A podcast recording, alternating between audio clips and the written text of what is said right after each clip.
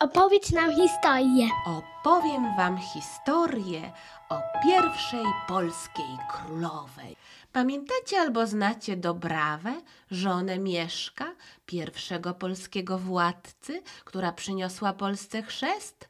Czyżby ona była tą królową?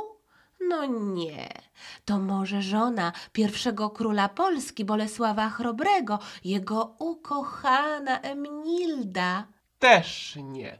Jak to tak? Otóż Mieszko nie został nigdy królem. Udało się to dopiero jego synowi Bolkowi, w czym zresztą pomogła mu właśnie pierwsza królowa Polski. Ale to nie była jego żona Emnilda, bo gdy wkładano wreszcie Bolesławowi koronę na jego już siwą i zmęczoną głowę, to jego ukochana już nie żyła. Ale właśnie nasza dzisiejsza bohaterka pomogła Bolesławowi w zostaniu królem, a nie była jego żoną, tylko synową, czyli żoną syna. Troszkę nam się zrobiło za dużo skomplikowanych rodzinnych powikłań.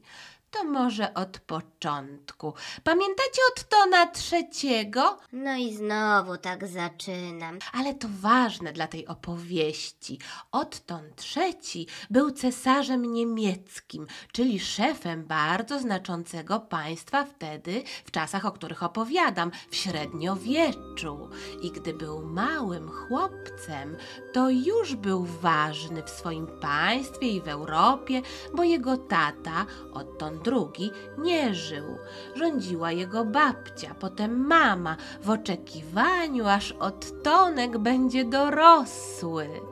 Ale on i tak sobie przy tej swojej mamie i babci troszkę się rządził. Ja tu rządzę, ja, ja, ja. I gdy miał 12 lat, zrobił coś dziwnego. Można powiedzieć, nie zachował się ładnie. Otóż grał w kości ze swoim urzędnikiem, który chociaż miał dużo ziemi i władzy i był dorosły, to i tak musiał się kłaniać przed odtonkiem, podlizywać mu, bo chłopiec był cesarzem. Ta gra w kości jest trochę podobna może do gry w karty. Osobiście wolę planszówki. W każdym bądź razie najpierw cesarz przegrał dwa razy i już był tym zdenerwowany i chciał kończyć grę, ale bał się, że wszyscy wokół, którzy patrzyli na tę rozgrywkę, będą się z niego śmiać.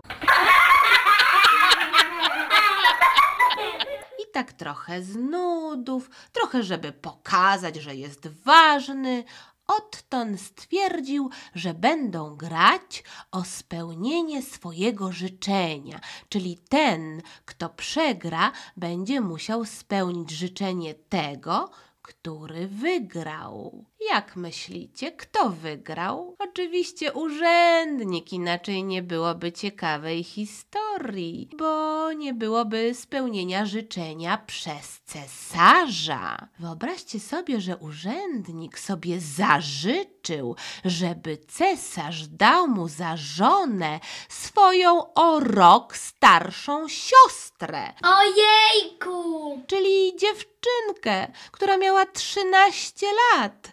I to jeszcze w dodatku była siostrą cesarza, a to jest skarb, którego nie daje się pierwszemu lepszemu urzędnikowi.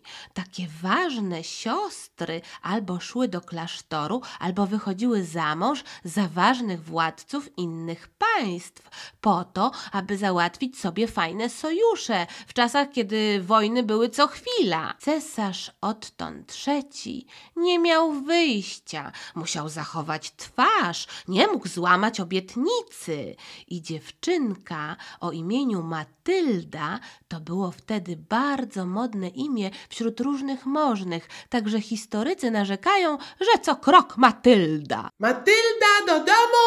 Nie, nie ty! Dziewczynka Matylda została żoną dużo starszego od siebie urzędnika. Już nie będę mówić jego imienia, bo było trudne, poza tym on już wychodzi z tej opowieści. Yy, wspomnę jedynie, że Matylda urodziła mu dziesięcioro dzieci.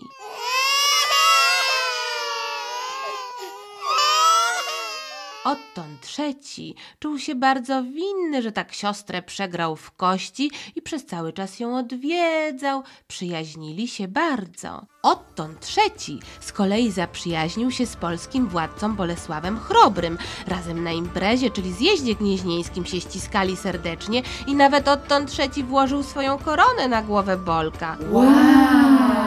Chłopaki tak się polubiły, że razem pojechali sobie do zamku siostry Ottona, naszej Matyldy, Willkommen, willkommen!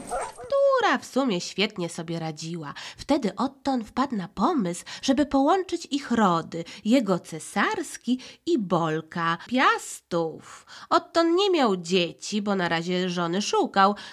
To może któreś dziecko Matyldy. I padło na córeczkę o imieniu Rycheza. Miała wtedy cztery latka i Bolesław jako mąż nie wchodził w grę, bo miał swoją żonkę Emnildę, ale miał też synów.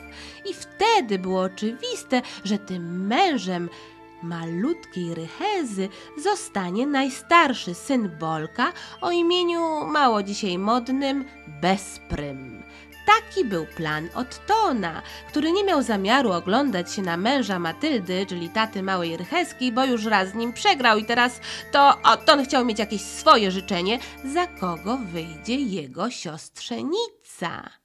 Ale plan nie wypalił, bo Otton niedługo potem umarł. W jego państwie zaczęło się zamieszanie z wybraniem nowego cesarza, a jeszcze do tego ten Bezprym też miał kłopoty, bo za bardzo się zaprzyjaźnił z pewnym pustelnikiem i tata Bolek stwierdził, że nie chce go na swojego następcę.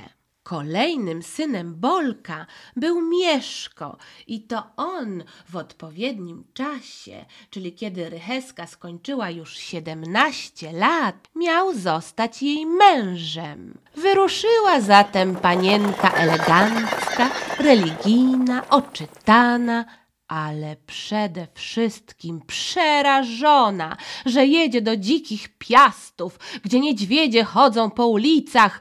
Żartuje, wtedy nie było ulic, ale niedźwiedzie tak. Chodzi o to, że piastowie byli wtedy postrzegani, że nie umieją pisać i czytać, mają mało kościołów, po prostu w porównaniu z Niemcami są do tyłu z całą tą cywilizacją. Okazało się jednak, że mąż Rychezy nie jest taki straszny, że to nie jest jakiś głupek i prostak, jak się może spodziewała córka Matyldy, siostry cesarza. Można panią prosić do tańca?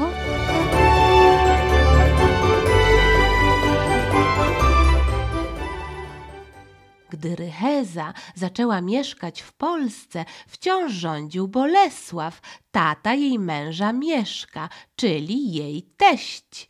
I na początku Rycheza to była nim przerażona, że taki porywczy, gwałtowny, że rządzi taką twardą ręką, że czasem jest niezwykle ostry dla swoich poddanych. Mają się go słuchać i już.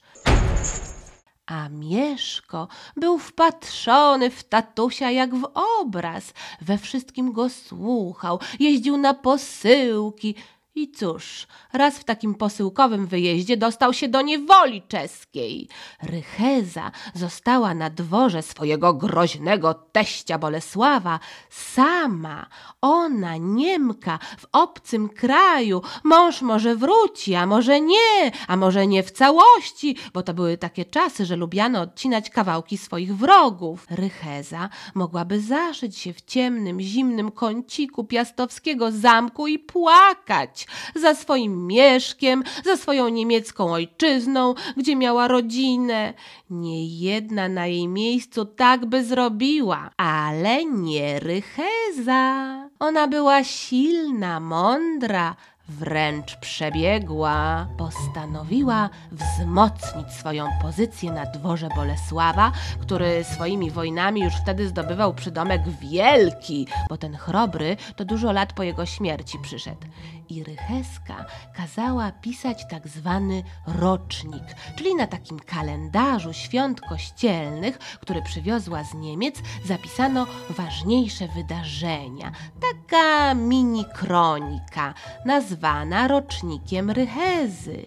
I w tym kalendarzyku Rycheza poleciła, aby przedstawiać swojego teścia Bolesława jako wybitnego wodza, wspaniałego władcę, mądrego. No powiem wam, robiła mu niezłą propagandę. Czemu to miało służyć? Bolesław zaczął patrzeć na swoją synową niemiecką bardzo życzliwym wzrokiem. A i we dworze piastowskim i na świecie Bolek miał dzięki temu coraz lepszą opinię, tak zwany wizerunek. To się liczyło, bo jednak samym groźnym trzymaniem wszystkich wokół daleko się nie zajdzie, nawet w tamtych brutalnych czasach i w tej wspaniałej atmosferze Rycheza walczyła o powrót swego męża Mieszka, to tu, to tam, bo i Bolka naciskała, i swoją rodzinę w Niemczech. I udało się. Mieszko wrócił do domu, do swojego ukochanego tatusia i ukochanej młodej żony. Napijesz się miodu, kochany? I wydawałoby się, wszystko teraz będzie już dobrze. Ale ludzie to tylko ludzie, szarpią nimi różne emocje. Mieszko troszkę był zazdrosny o to, że Rycheza ma takie dobre relacje z Bolesławem. Przecież to on był synek tatusia, ukochany. I trochę się kłócili. Urodził im się syn. To miało ich pogodzić. Oboje wiedzieli, że ich celem jest posadzenie go na tronie, chociaż nadali mu takie imię, że nie wiem, czy się pogodzili. Kazimierz, inaczej Kazimir, co znaczy mąci pokój. Nie wiem o jaki pokój tym rodzicom Kazika chodziło, czy ten między nimi, czy ten wokół świeżutkiej jeszcze Polski. Każdym bądź razie Rycheza wzięła się za wychowywanie syna, za jego naukę i naprawdę. Chłopak był nieźle wyedukowany, bo Mieszko to owszem uczył się pisać i czytać, ale potem zamiast wywijać gęsim piórem na pergaminie, to wywijał mieczem. I chyba umiał już tylko czytać, do pisania się nie nadawał. Rycheza oczywiście nie chciała, żeby jej Kazik wyrósł na mami synka, który tylko nad książkami siedzi, więc pilnowała jego rycersko-sportowej edukacji. Może jeździł razem z mamą na koniach, bo Rycheza uwielbiała ten sport. Nawet złamała sobie obojczyk podczas jednej ze swoich ostrych przejażdżek konnych. Rycheza, Mieszko i Kazik, a także jego dwie siostry głównie mieszkali w Krakowie. Może Bolesław dał synowi tam po prostu kawałek ziemi do rządzenia, a może Rychezie podobało się mieć taką swoją siedzibę. I tam, w Krakowie, pilnowała nauki syna, budowała kościoły. To było jej miasto. Oprócz bycia księżną na zamku krakowskim, Rycheza też zabiegała o to, aby synek dostał silną Polskę, jak już obejmie władzę. I namawiała Bolesława, żeby starał się o koronę dla siebie, bo potem będzie łatwiej, żeby dostał ją jego syn Mieszko i wnuk Kazimierz. Ale Bolkowi w sprawie tej korony jakoś przestało zależeć. Gdy umarł odtąd trzeci, jego ukochany niemiecki kumpel, to kłócił się z nowym niemieckim cesarzem Henrykiem II straszliwie. W ogóle w pewnym momencie Bolesławowi troszkę, no powiem wprost, odbiło. Zachowywał się jeszcze bardziej porywczo niż do tej pory. Jeździł do Rusi, do Czech, wskakiwał tam na trony, zabierał łupy. Nawet chyba wiadomo, dlaczego tak się nasz Bolek zachowywał. Umarła jego ukochana żona Emnilda.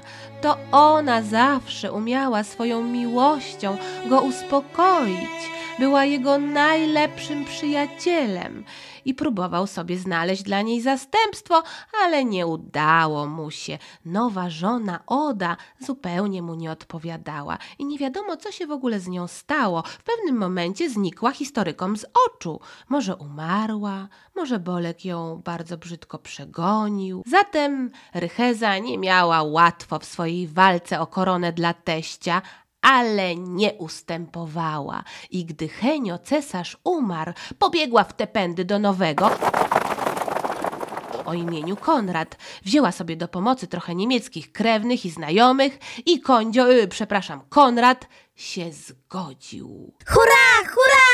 Zapytacie, ale czemu w ogóle niemiecki cesarz miał się godzić na koronację sąsiada? No takie były wtedy układy. Generalnie miał się zgodzić szef kościoła papież, bo wtedy każdy władca był pomazańcem Boga. Koronował go ważny szef z kościoła, czyli arcybiskup. Ale cesarz z papieżem też się najpierw musieli dogadać w tej sprawie. Tym razem to cesarz miał powiedzieć słowo. I udało się. Powiedział tak. Chociaż podobno bardziej wyglądało to w ten sposób, że nie powiedział nie, czyli takie no dobra, róbcie co chcecie. I Rycheza, nasza obrotna, załatwiła dla teścia koronę, który już tak się zmęczył swoimi szalonymi wybrykami, że ledwo się na nogach trzymał, chorował. Bolesław nie dbał za bardzo o zdrowie, dobrą dietę. Podobno był taki gruby pod koniec życia, że nie mógł sam na konia wsiąść. Dwóch wojów mu pomagało. Ale nasza Rycheza nie dość, że zdążyła choremu Bolkowi załatwić założenie korony na głowę, to jeszcze wykombinowała, że razem z koronacją ojca będzie koronacja syna, czyli Mieszka i synowej, czyli jej samej. Trzy korony dla Polski w jeden dzień. To się nazywa koronacja. Hip, hip, hurra, hurra, hurra! I w ten sposób pierwszą polską królową była Niemka, która postanowiła zawalczyć o silną Polskę. Jak to w tej historii dziwnie się czasem toczy. czy Bolesław zaraz po koronacji umarł i tron z koroną na głowie przejął Mieszko. Niestety, do tronu byli chętni też jego bracia. Pamiętacie Bezpryma, co to gdzieś się zaszył z pustelnikiem i dlatego został odrzucony przez tatusia? Wrócił i postanowił upomnieć się o władzę jako pierworodny syn. Do tego jeszcze Mieszko miał młodszego brata o znanym imieniu Otton i ten też zaczął Mieszkowi wskazywać na tron. Poza tym całe to groźne panowanie Bolesława spowodowało, że ludzie w kraju byli zmęczeni wojnami, zawieruchami i zaczęli się buntować przeciwko władzy, jak i przeciwko kościołowi chrześcijańskiemu, który wciąż był świeżutki. Rozwalali kościoły, wracali do swoich starych bogów z lasu. Państwo polskie zaczęło się rozpadać. Bezprym sprowadził sobie Niemców na pomoc, Otton Rusinów i Mieszko musiał uciekać i znów dostał się do niewoli. Na tron wskoczył Bezprym. Rycheza nie miała zamiaru się z nim dogadywać, podobno nie był za miły. Ble! I nie wiadomo do końca, czy to Bezprym Rychezie kazał, czy sama tak postanowiła, ale wzięła korony i wywiozła do Niemiec. W drogę, na koń! I potem miała przez setki lat złą opinię. O, Niemka! Wywiozła nasze polskie korony! Ukradła! A to nieprawda. Ona w tych czasach zawieruchy po prostu chciała je chronić. Oczywiście pojechała do Niemiec razem z synem Kazikiem i tam walczyła o to, aby Polska się nie rozpadła, aby jej syneczek ukochany miał swój tron. I udało jej się. Najpierw załatwiła, że Mieszko wrócił z tej niewoli i on też dzielnie się zachował, bo mógł się załamać, bo go tam Czesi ostro pokiereszowali. Ale nie, powrócił na tron i starał się poskładać państwo swojego ojca Bolesława i dziada o tym samym imieniu, co sam nosił. Niestety, niedługo potem Mieszko umarł i władzę przejął jego syn Kazik, który dalej musiał walczyć jeszcze z buntami i bałaganem. Ale tak dobrze mu szło naprawianie Polski, że dostał przydomek odnowiciel Kazimierz. Osiadł sobie w Krakowie, bo po pierwsze miał dobre wspomnienia z tym miastem, po drugie jego ukochana mamusia Rycheza je lubiła, a po trzecie Gniezno i Poznań były strasznie zniszczone. Z Krakowa też było blisko do Niemiec, gdzie jego mama została już do końca życia. Stamtąd pomagała synowi rządzić Polską, zabiegając o jego interesy u swoich ważnych krewnych. Dożyła słusznego wieku, a jeszcze na koniec wam powiem, że nie tylko koronę zawdzięczamy Rychezie, ale i świętego Mikołaja. To ona sprowadziła kult biskupa Mikołaja do Polski. Budowano kościoły pod jego wezwaniem, opowiadano jego historię. Święty Mikołaj był wtedy bardziej znany w Polsce niż w innych krajach. Może o tym pamięta i polskie dzieci mają zawsze od niego troszkę więcej prezentów? A to historia Bombowa!